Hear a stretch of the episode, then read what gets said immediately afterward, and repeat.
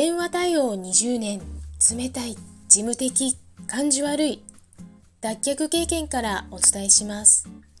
話し方、印象改善アドバイザー、久美です。このチャンネルでは、話し方や印象改善のコツ、また日々の学びをアウトプットしています。今日はブックレビューです。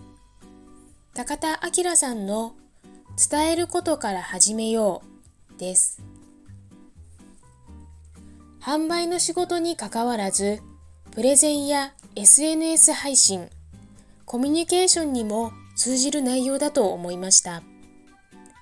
エッセンスとしては、今を生きる、できる理由を考える、また、量販店でも売っている製品がなぜジャパネットで売れるのか、その3つのポイントをご紹介しています。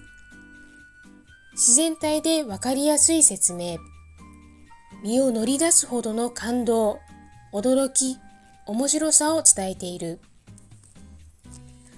物を売るのではなく、人々の生活を豊かにするきっかけを提供という視点。